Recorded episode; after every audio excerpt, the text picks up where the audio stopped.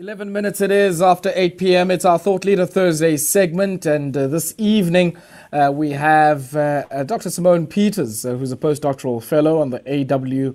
Mellon funded research project, The First Thousand Days of Life, and uh, based out at the Anthropology Department at UCT. But this evening we talked to her about her PhD work, which looked at the ways in which colored bodies make sense of their gendered and racialized experiences and how they construct their identity and a sense of community in post apartheid South Africa. And uh, Dr. Simone Peters joins me now on the line. Dr. Peters, good evening and welcome. Thank you so much for having me tonight. Yeah, yeah, thank you very much for coming through. Maybe, uh, uh, Dr. Peters, I want us to uh, just, I guess, start before we get to the background of some of your work, uh, but just uh, a brief autobiographical sketch around some of your background. Uh, so you grew up in Cape Town, um, and I guess that informs much of your own intellectual curiosities and some of this work as well. No, no, it definitely doesn't. So growing up in Bishop Lavis has has obviously sort of uh, led to the research that I've done and my own experiences of being a colored body um, in Cape Town and my own experiences of being stereotyped and being put into a specific box, um, being a colored from the Cape Flats, um, has really informed the work that I've done. And I've gone on to look at diverse experiences of black masculinities because that's my interest or focus. I've looked at, for my honours project, looking at marginalized uh, men who were gay and looking at bisexual um, and lesbian women and men. And then for my master's, looking at black sex workers in, in Cape Town and then for my PhD eventually then looking at um, colored bodies and how they make sense of, of their racial identities in the world and mm. really just what stereotypes has done to um, black men. For my PhD, I specifically looked at, at colored identities because I identify as colored and so it was a sure. racial identity that I really wanted to explore because in my master's my colored identity was questioned, and so um, mm. it was mm. something that I really wanted to explore. What makes one a colored, and then looking at colored masculinities, because obviously looking at men in general is an interest of mine, and so it's really just been a accumulation of my own experiences um, mm. and my research interests that led to the work that I've done for my PhD. Sure, sure. Just talk to me, I guess, briefly, um, you know, about some of that work in the PhD, insofar as, I guess, the objective conditions of colonialism, apartheid, um, and, and how those sort of visited certain forms of displacement um, to, uh, you know, communities that self-identify as colored, uh, and how that has shaped in many ways some of the things that you look at. I mean, uh, you know, how people form their identity, how people form a sense of community, um, mm-hmm. and, and maybe also how some of those stereotypes are formed as well. Mm-mm-mm. So for this PhD, I, I have so I use sort of decolonial approaches, and so looking at the consequences of apartheid and looking at the consequences of coloniality was important for this thesis, and it just sort of anchored the work. And so when we look at the Group Areas Act and we look at the Population Act, you know, these are really where racial classification, such as the colored, was sort of, you know, um, put into public discourse. Um, and mm. so with the Group Areas Act, we know that areas such as the Cape Flats was created, and so specific bodies um, that were racialized as, as colored were put into those um, those places. And so Bishop Lavis, which is the specific area I looked at, um, was an area that you know most of the people were displaced from Gurud Akka. So people like my grandmother, who had big homes, you know, had running water, had their toilets inside their homes, were now sort of displaced and were told, you know, you, they were forcibly removed and told you need to leave or else. And so they get moved to places such as your Bishop Lavis, your Lavender Hills, your Hanover Parks. And they really go into places that are so different from their own communities. I mean, when people talk about District 6, even when the Bishop Lavis residents spoke about Gurud Akkas and telling me about, you know, being surrounded by white neighbors and black neighbors and colored neighbors and just having the sense of um, community um, and now that's being taken away from them and now having to live in places. I mean, Bishop Lavis was called Ghost Town because it was dark. There was no electricity. People's toilets were outside. There was no running water, no electricity. And so Uh, the apartheid state just literally put these people into these dumps, um, and people now have to make these places their homes. And just looking at the resilience of the community in terms of how they, you know, built up this community and how they structured this and built the schools and put in the, the medical facilities, um, despite all of the, the, the, challenges that were thrown at them because there was a lack of resources given to them by the mm. apartheid government um, because we know in the time that white people were sort of, you know, on the, on the hierarchy. Um, and so when we think of sort of, you know, stereotypes and, and the colored community itself, um, lots of the stereotypes, I mean, the one that colored people are drunkards and alcoholics, that is a long history in a colonial period and an apartheid system where colored people, especially the farm, the farmers, were fed um, alcohol or preyed in alcohol, known as the dop mm. system. And you know, mm. so there, there's a long colonial history, and these people became dependent on alcohol. And so now we find communities that are infiltrated with alcohol. And then mm. we just mm. sort of blame these on these communities instead of looking at it's a legacy. Sure, um, sure. You know that they that they've inherited, and it's a legacy that is very difficult to get out of. Um, when mm. we think mm. of, you know, such um, narratives of them being lazy and them, their languages such as Kaaps being, you know, spoken of in, in sort of the language of the stupid and it's not real Afrikaans, those come from colonial and, and apartheid stereotypes mm. where, you know, um, and you know, Simone, just, just, uh, yeah, yes. yeah, I mean, just on, on the issue of language, I, I find it yes. quite sort of ironic that uh, a, a certain class and layer within the white Afrikaner elite would co-opt what is in essence a black language um, and give it some veneer of you know institutions and resourcing and whatever, mm-hmm. and then end up ghettoizing the self-same people who have given rise to that language and continue to speak it in ways of their own doing. I find that so unsettling. I mean, if we just think about the history of Afrikaans and the role that you know black uh, communities that self-identify as colored have played in the historical development of that language. I think it's quite sad. No, no, definitely, definitely. And I mean, like you said, you know, um, the language being created as a, as a language of resistance and how mm. um, colored people had, you know, when they spoke up, they would have their teeth knocked out. A tradition that's made fun of with colored people with their teeth being knocked out. But if we look at, at sort of the legacy of, of that teeth being knocked out, lots of um, mm. lots of slaves when they spoke Kaaps, their teeth would get knocked out because it was that you were defying your master. Um, you know, mm. and so when people spoke that language, it was a, it was a language of resilience and of resistance and speaking back and saying we are not going to talk this language, but we are we've made this language that has been a multilingual language from this nation, and so it is very sad and unfair and ironic that Kaaps then gets seen as the lesser um, Afrikaans, you know, that when you speak up, you get judged. Um, for somebody who is, you you assume to come from a poor neighborhood, you assume yes. to not be intellectual mm. because you can't speak suiwer Afrikaans, and yet Afrikaans comes from, um, you know, colored bodies. Mm. Um, mm. So that it, it is the politics of language itself is is very yeah. interesting in post-apartheid South Africa because we mm. still see that stereotype of people who speak Kaaps. And I mean, there's a lot being done yeah. now by, you know, um, sure. bodies such as like Fanny Kaap and Marc Lottering. And recently there's mm. a dictionary um, that was put out by a, a, a scholar in UWC uh, uh, for Kaaps. Um, and so there is a narrative, like people are changing the narrative, but it doesn't mm. take away from, if you go into an interview um, with an Afrikaans boss and you speak up, you're still going to be looked down upon and and sure, that's quite sure. sad. Um, you know, in in the post-apartheid yeah. South Africa today, that's supposed to be embracing, um, you know, our different nationalities and our mm. different identities. Yeah. Dr. Simone, I want us to maybe pause there because I think that last comment you're making there, I want us to pause and take a quick spot break. Uh, but that comment you make there, I guess, um, you know, uh, really asks real questions about the substantive features of uh, this whole idea of this unity and diversity and um, I guess, the unresolved national questions uh, in South Africa.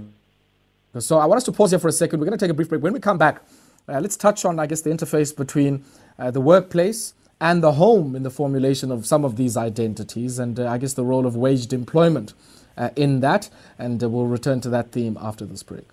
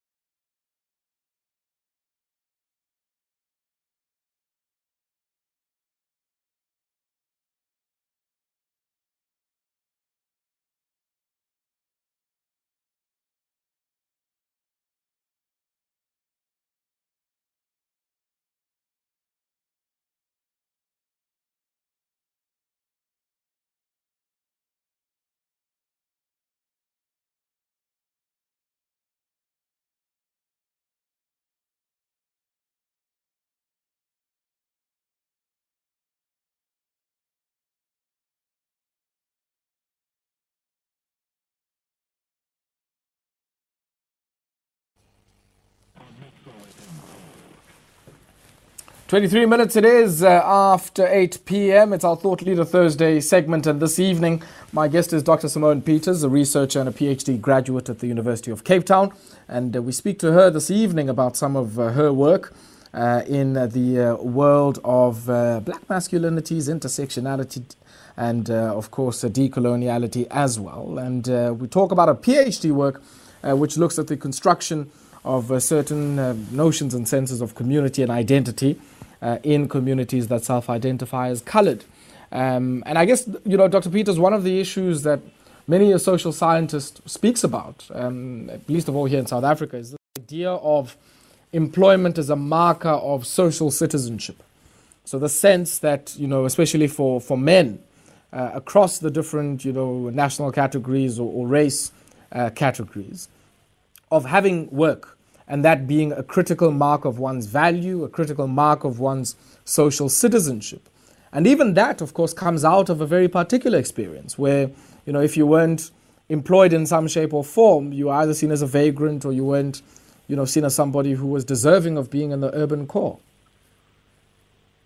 No, no, no, definitely. And, you know, in the work with men, um, just understanding how important work is, um, you know, in terms of uh, gaining a respectability from your wife, your kids, your community, your family, because if you're able to work, you are able to bring in money and you are able to, you know, be seen as a breadwinner. And so lots of men just really emphasizing this need to work um, and being ostracized if you are not work, you're not working. And I mean, I remember one young man saying that his partner so he had children, and you know, the his, his, his baby mama, if one can call that for the lack of better word, um, how she would ostracize him continuously, always asking you, telling him you worthless, are you never going to work, when you're going to find work, and so in the climate climate we find ourselves today, where unemployment is so high, uh, you know, it really is a challenge for men to navigate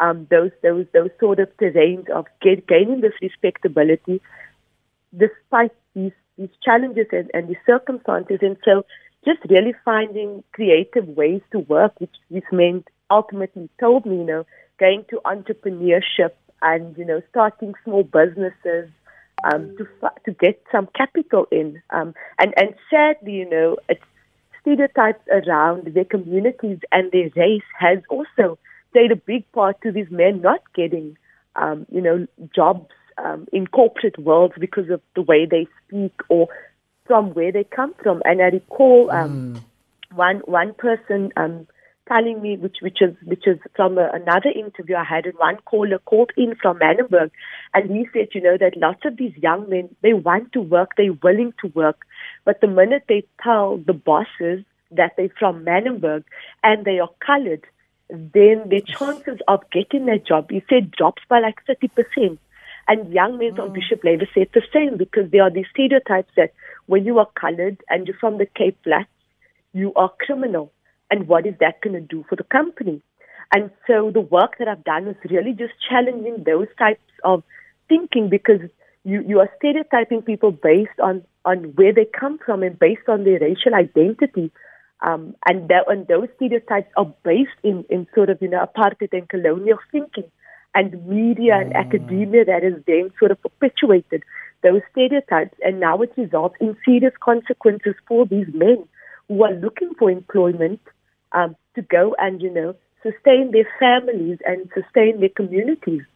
Um, and so just really thinking about the dire consequences of, of the work that we do and the narrative that we put out there. Mm. You know, I mean, just when when you speak in that way, um, in many ways, you know, the overhang of apartheid and I guess the implications that that has had on uh, perceptions and notions and stereotypes frames the ability to participate and the terms on which that participation happens in the South African economy. Uh, for not just all black communities, but I guess we experience this in very particular ways. Um, and, and, and I think, you know, for me, the question that emerges from that, uh, uh, Dr. Simone, is, you know, at a political level, how, how do we grapple with this? Uh, because, you know, the experiences might be unique, but they certainly do have some common threads um, that might help us to better understand how we create bonds of solidarity politically and otherwise mm. across mm. the different groupings of people that have been on the receiving end of this um, mm. African communities, colored communities, Indian communities, uh, you know, and uh, I guess many other markers of identification of mm. subaltern communities in South Africa. Mm.